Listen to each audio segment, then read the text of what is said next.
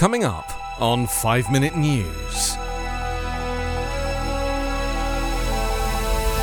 FBI conducts search of Trump's Mar a Lago estate.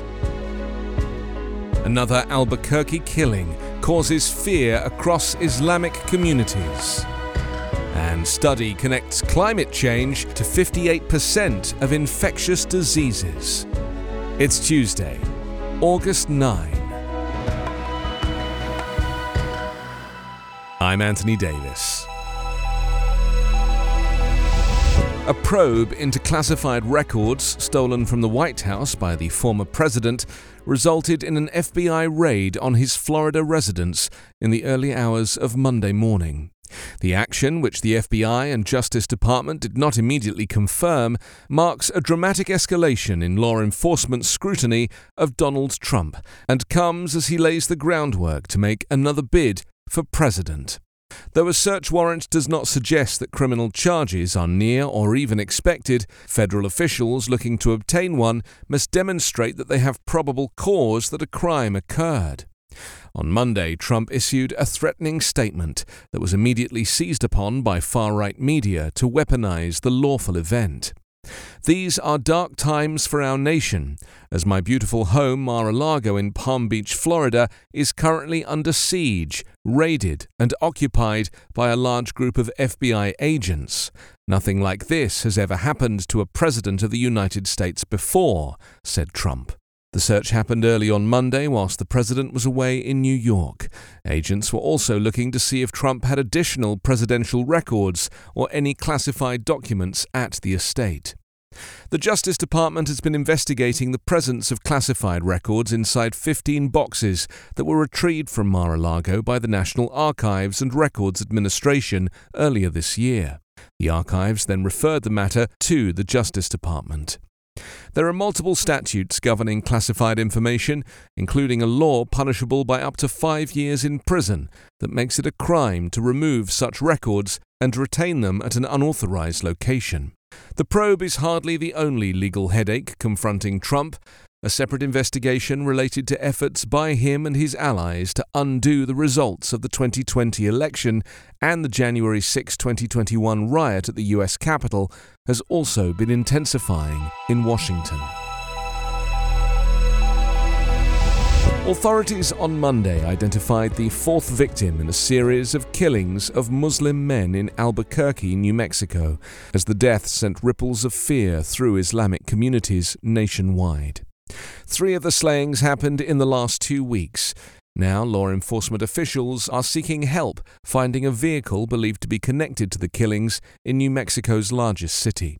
The common elements were the victim's race and religion, officials said. Naeem Hussein was killed on Friday night, and ambush shootings killed three other Muslim men over the past nine months. Police are trying to determine if the homicides are linked. The killings have spread fear beyond New Mexico, where Muslims comprise less than 1% of adults in the statewide population of 2.1 million, according to the Pew Research Center. 25 year old Hussein was from Pakistan. His death came just days after those of 27 year old Mohammed Afzal Hussein and 41 year old Aftab Hussein, who were also from Pakistan and members of the same mosque. The earliest case involves the November killing of 62 year old Mohammed Ahmadi from Afghanistan. Anila Abad, General Secretary at the Islamic Center of New Mexico, described a community reeling from the killings, its grief compounded by confusion and fear of what may follow. Three of those killed attended the center, and the fourth was well known in the community, Abad said. Police said the same vehicle is suspected of being used in all four homicides a dark grey or silver four door Volkswagen that appears to be a Jetta or Passat with dark tinted windows. Authorities released photos, hoping people could help identify the car, and offered a $20,000 reward for information leading to an arrest.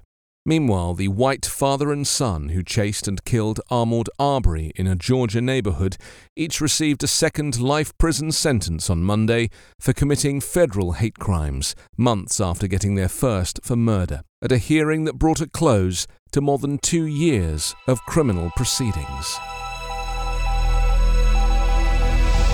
Climate hazards such as flooding, heat waves, and drought have worsened more than half of the hundreds of known infectious diseases in people, including malaria, hantavirus, cholera, and anthrax, a study says.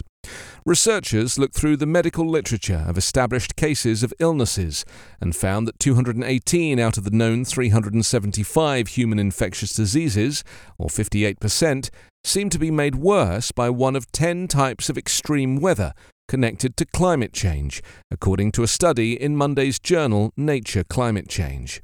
The study mapped out 1,006 pathways from the climate hazards to sick people. In some cases, downpours and flooding sicken people through disease carrying mosquitoes, rats, and deer. There are warming oceans and heat waves that taint seafood and other things we eat, and droughts that bring bats carrying viral infections to people, such as the case with COVID 19. Study lead author Camilo Mora, a climate data analyst at the University of Hawaii, said what is important to note is that the study isn't about predicting future cases. There is no speculation here whatsoever, Mora said. These are things that have already happened. You can subscribe to 5 Minute News on YouTube with your preferred podcast app. Ask your smart speaker or enable 5 Minute News as your Amazon Alexa flash briefing skill. Subscribe, rate, and review online at 5minute.news. 5 Minute News is an evergreen podcast covering politics, inequality, health, and climate, delivering independent, unbiased, and essential world news daily.